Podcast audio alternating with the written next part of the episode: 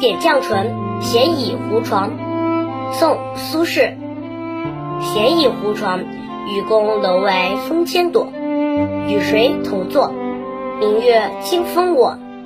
别城一来，又唱应须和。还知吗？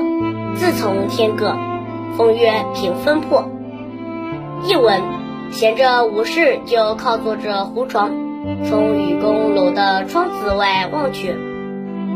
只见珠峰如千朵鲜花开放，和哪一个一同一座？